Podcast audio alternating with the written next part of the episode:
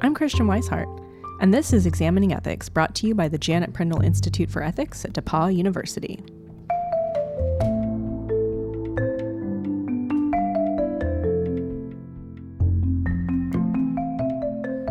Slavery is immoral. There's no debate about it these days. But Americans didn't always think that way. The morality of slavery was a hotly contested issue in the 18th and 19th centuries. So, how did we get from the point where preachers praised slavery in their sermons to today, when no one would ever publicly question the wrongness of slavery? Shifts in moral thinking like this often come about during a process called moral inquiry. The philosopher Elizabeth Anderson argues that the way people went about moral inquiry over 200 years ago holds important lessons for how we ought to face questions of morality today. We should think of moral inquiry as something that we do practically in the world with other people, not as something that we can just figure out all by ourselves in the armchair just by thinking hard about it. Stay tuned for more about moral inquiry with the philosopher Elizabeth Anderson on today's episode of Examining Ethics. Before deliberations begin later. Look, popular pie plant pictured here. This week on Fox News Sunday, the Imagine turning on a talk show and hearing someone say this People who own slaves make the world better. They earn lots of money and provide for a better future. In every single civilization, there have been slaves and slave labor, so why stop slavery now? You'd never hear anyone publicly making an argument like that these days, because we all basically agree slavery is immoral. I mean, I would hope that's what most of us think. But the idea that slavery actually made the world a better place was totally acceptable to a lot of powerful white Americans before the 1860s. So the question is how did such a massive shift in public opinion happen? Who decides a thing like that? Who figures out what morals we agree on?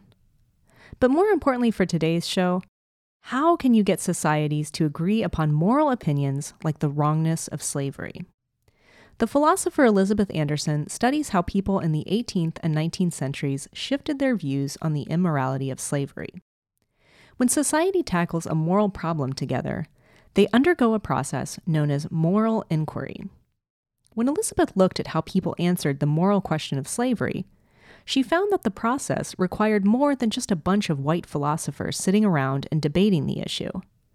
It took many years and a variety of people for the moral question of slavery to be answered. She also found that moral inquiry could be about more than just talk, it could include action too. Looking at how society dealt with the moral issue of slavery led Elizabeth to advocate for a pragmatic, practical model of moral inquiry. In this pragmatic model, moral inquiry is approached more like scientific inquiry, using experiments and living, and finding techniques to remove bias. But before we get to all that, let's make sure we understand just what moral inquiry is. In her work on moral inquiry, Elizabeth focuses on one part of morality what we owe each other. And she's not talking in terms of what we owe each other financially or anything like that. She's thinking about how people can do things like cooperate and respect each other's rights.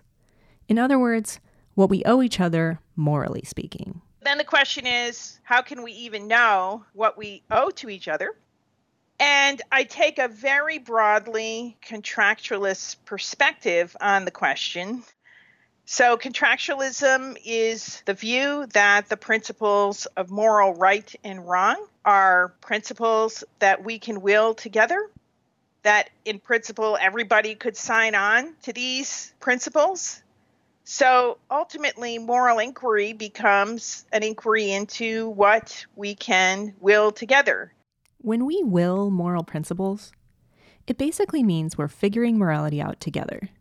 We're deciding on the rules of right and wrong, and then making sure everyone else more or less agrees with those rules too. Elizabeth explained that humans are social beings, so morality has to be social too. We face problems together and have to figure out how to solve those problems together. When societies face big collective moral problems like slavery, they don't just come to an answer right away. The process that people undergo to come to mutual agreement on those issues is called moral inquiry. I take moral inquiry to be a continuous exploration of what we can will together, what principles of cooperation, of interaction, principles of relating to each other, what can we will together so that we can solve the variety of problems of social living that we face.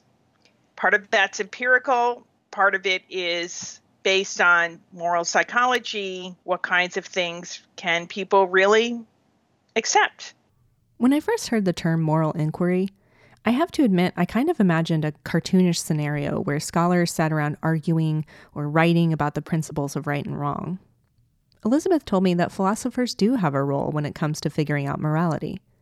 But she says that we need to stop assuming that they're the only people who can figure this stuff out. What I reject in my work is the idea that philosophers all by themselves are able to come up with the fundamental principles of morality that then they can proclaim are valid for everyone. After all, philosophers just occupy a tiny little niche in the social division of labor and are demographically pretty unrepresentative of humanity as a whole. Given that morality consists in what we can will together, that's a partially empirical question, and philosophers aren't in a good position to know what other people can accept. Even the methods philosophers use to approach moral inquiry can be limiting.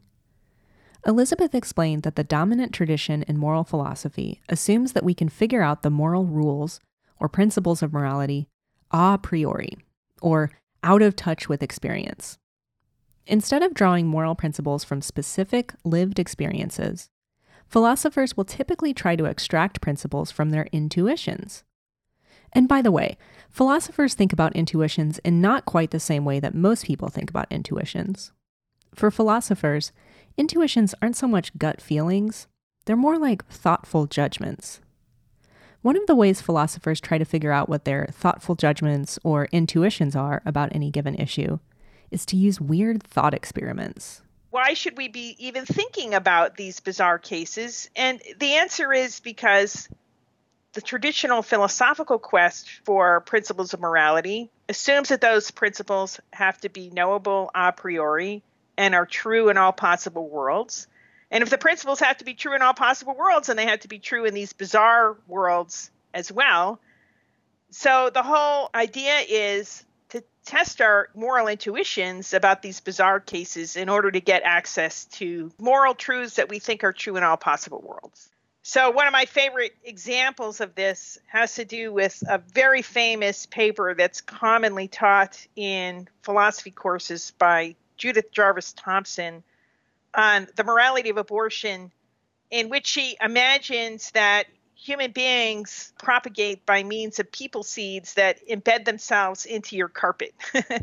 and she asks the question well, you know, suppose you don't want to raise any kids, and so you screen up your windows so these people seeds can't enter, but a tiny little tear in the screen, undetected by you, occurs, and some people seeds come embed themselves in your carpet? Would, would it be okay for you to vacuum them up?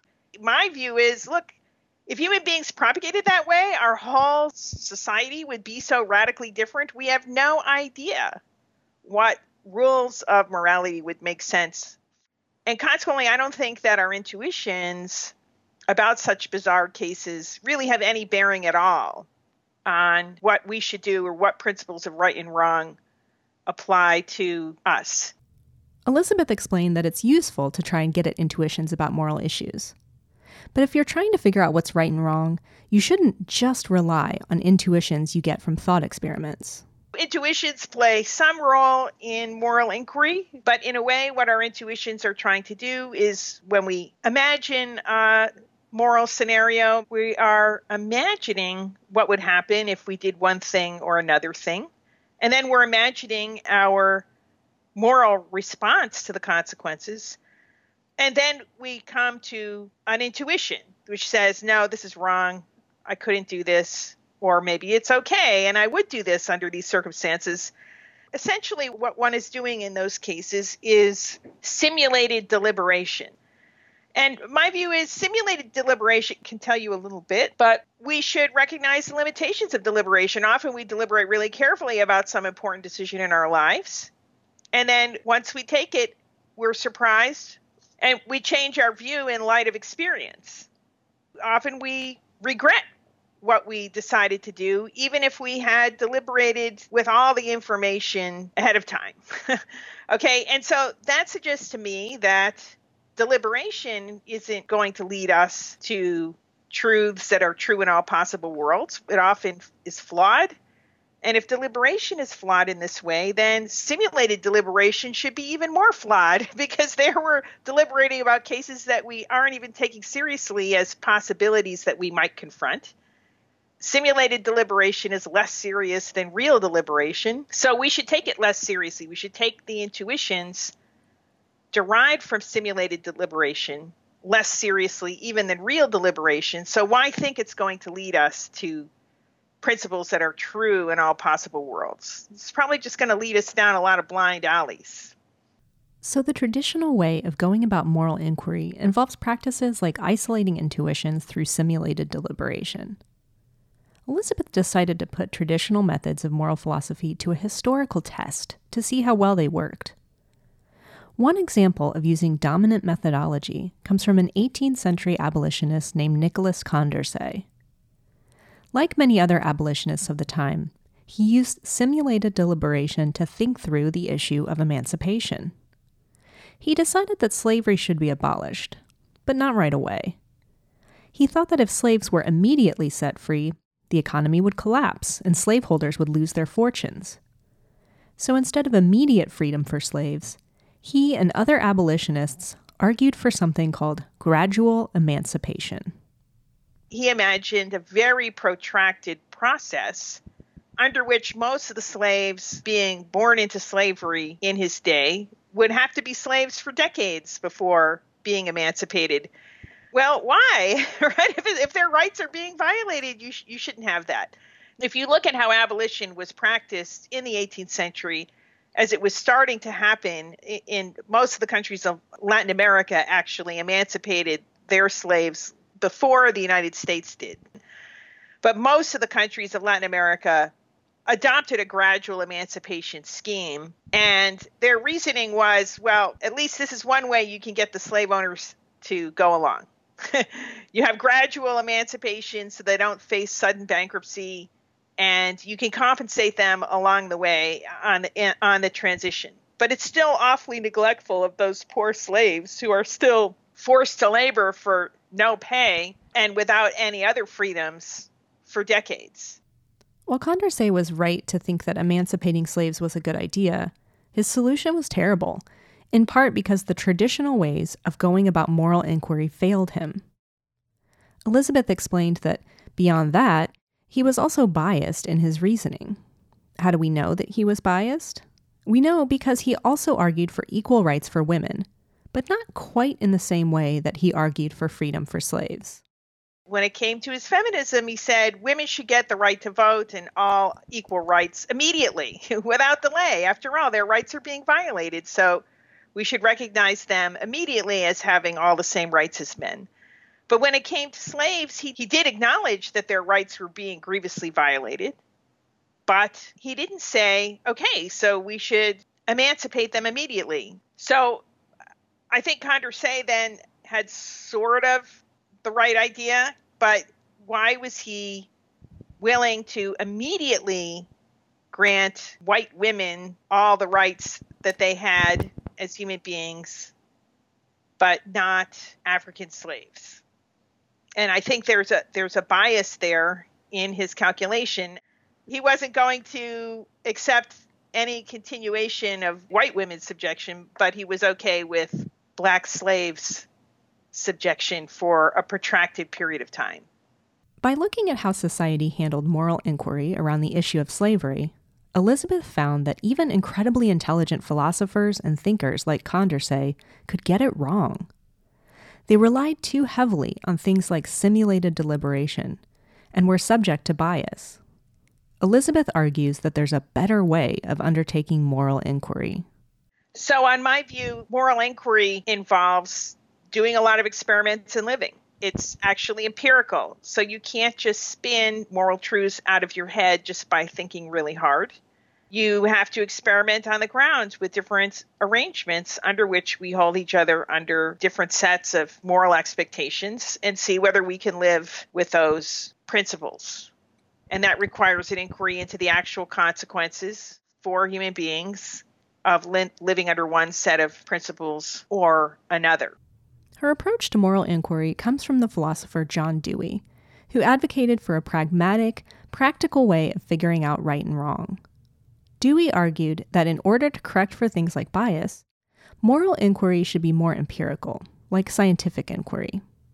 So instead of thinking that we can spin a priori moral principles, true in all possible worlds, out of our heads just by thinking hard enough, he thought, no, we actually have to experiment. and we also have to reflect very carefully on the biases under which moral reflection takes place. So, the general pragmatist idea is stop looking for moral principles that are true in all possible worlds and instead hone up your methodology. You replace the quest for principles of morality that are true in all possible worlds with a systematic method for improving the morals that we have. So you start with the principles we have, and you can inquire into what consequences they're delivering and whether those are satisfactory to everyone concerned, everyone who's living under those principles.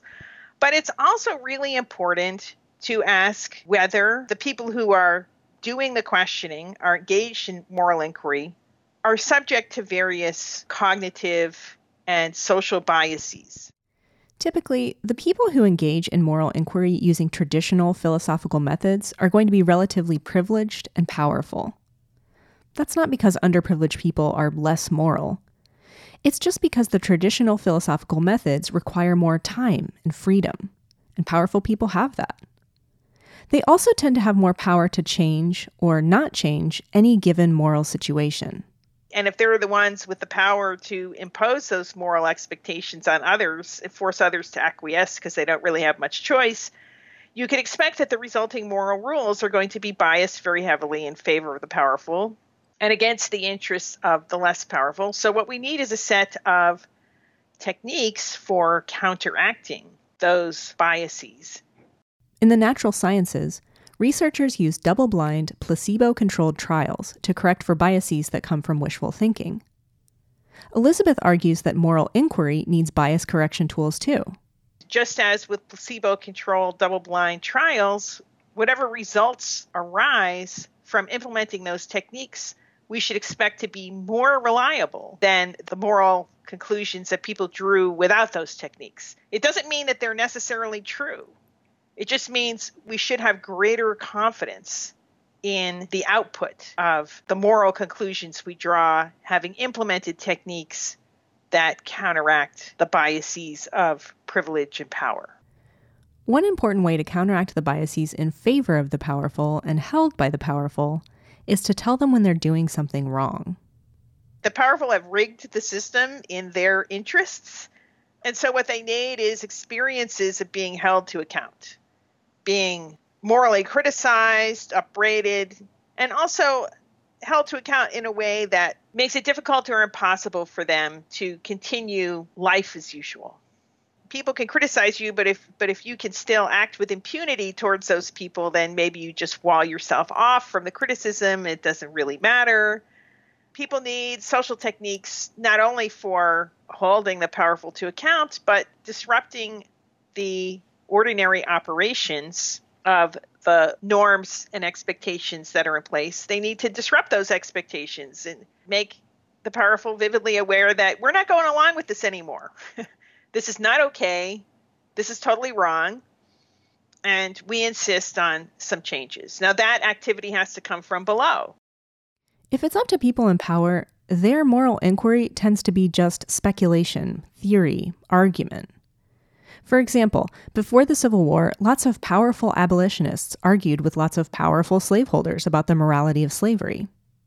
Elizabeth looked at these debates and realized that the arguments about slavery could only go so far because slaveholders were biased in their thinking.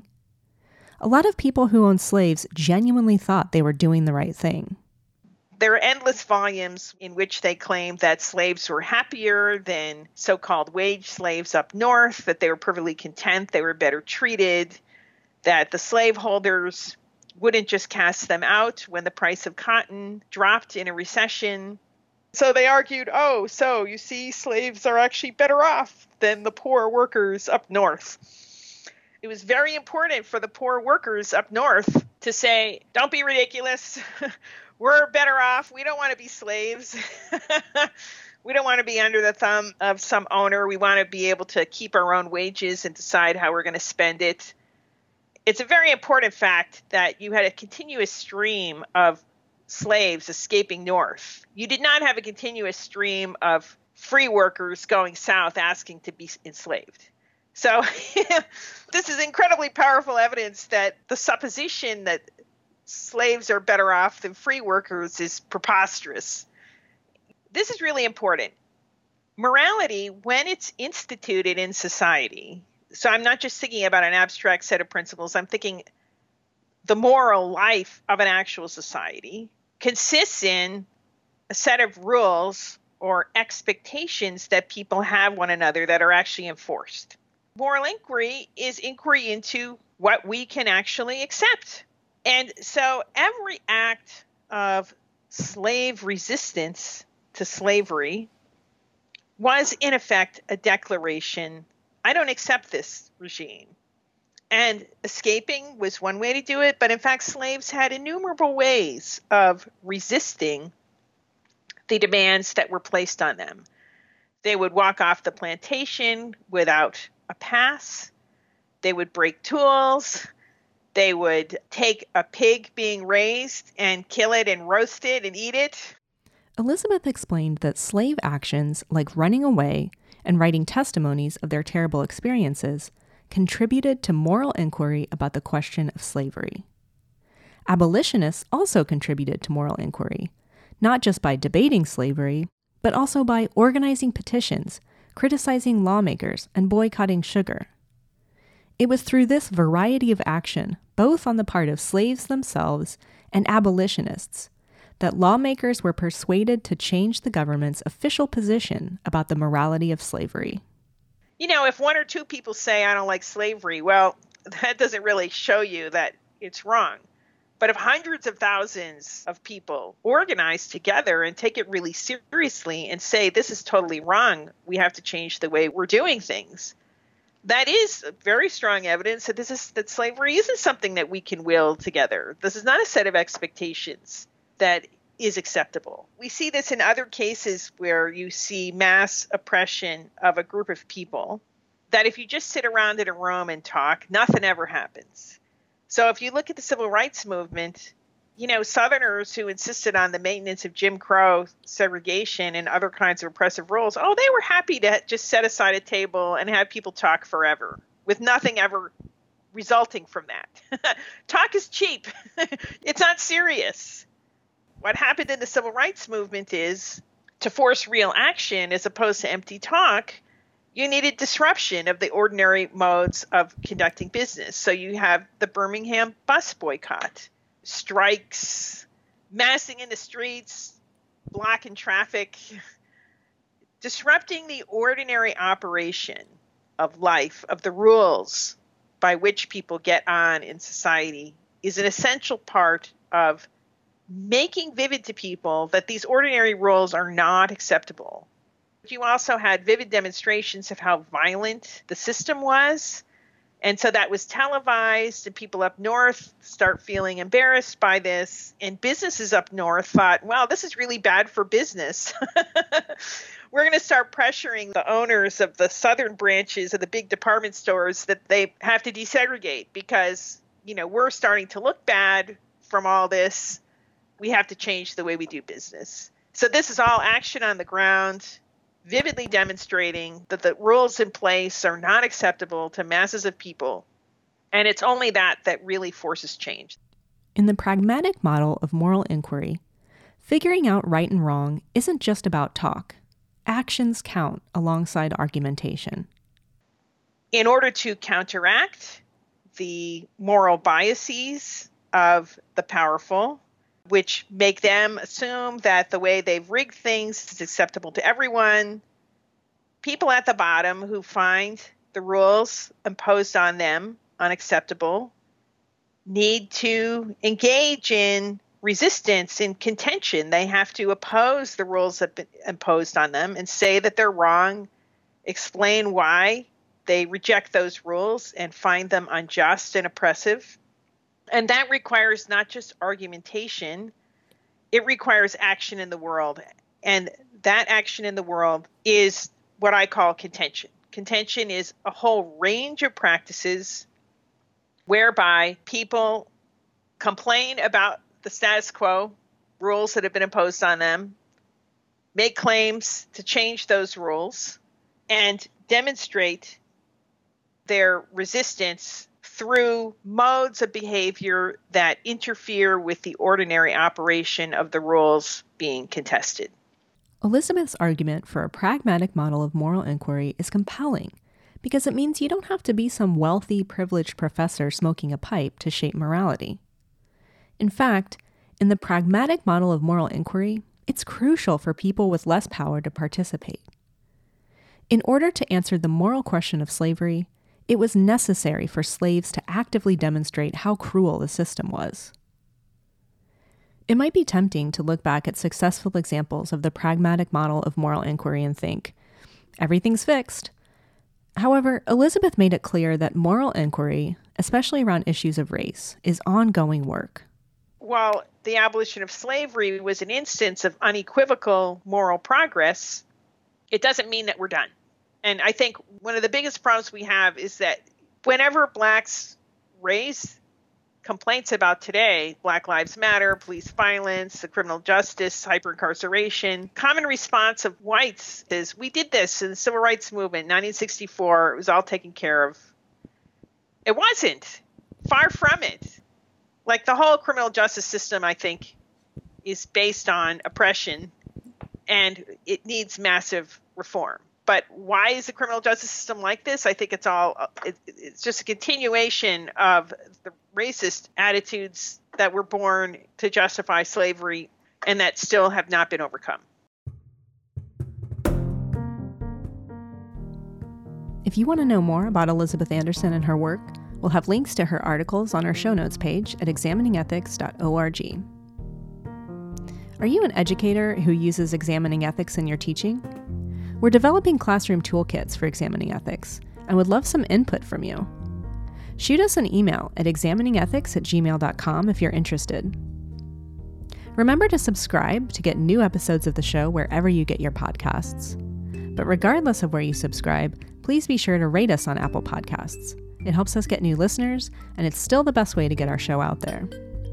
For updates about the podcast, interesting links, and more, follow us on Twitter at Examining Ethics. We're also on Instagram at Examining Ethics Podcast and Facebook. Examining Ethics is hosted by the Janet Prindle Institute for Ethics at DePauw University. Eleanor Price and Christian Wisehart produce the show, with editorial assistance from Sandra Burton. Special thanks to DePauw philosophy professor Jeff Dunn for helping me figure out how to explain intuitions. Our logo was created by Evie Brocious. Our music is by Blue Dot Sessions and can be found online at freemusicarchive.org. Examining Ethics is made possible by the generous support of DePauw alumni, friends of the Prindle Institute, and you, the listeners. Thank you for your support. The views expressed here are the opinions of the individual speakers alone. They do not represent the position of DePauw University or the Prindle Institute for Ethics.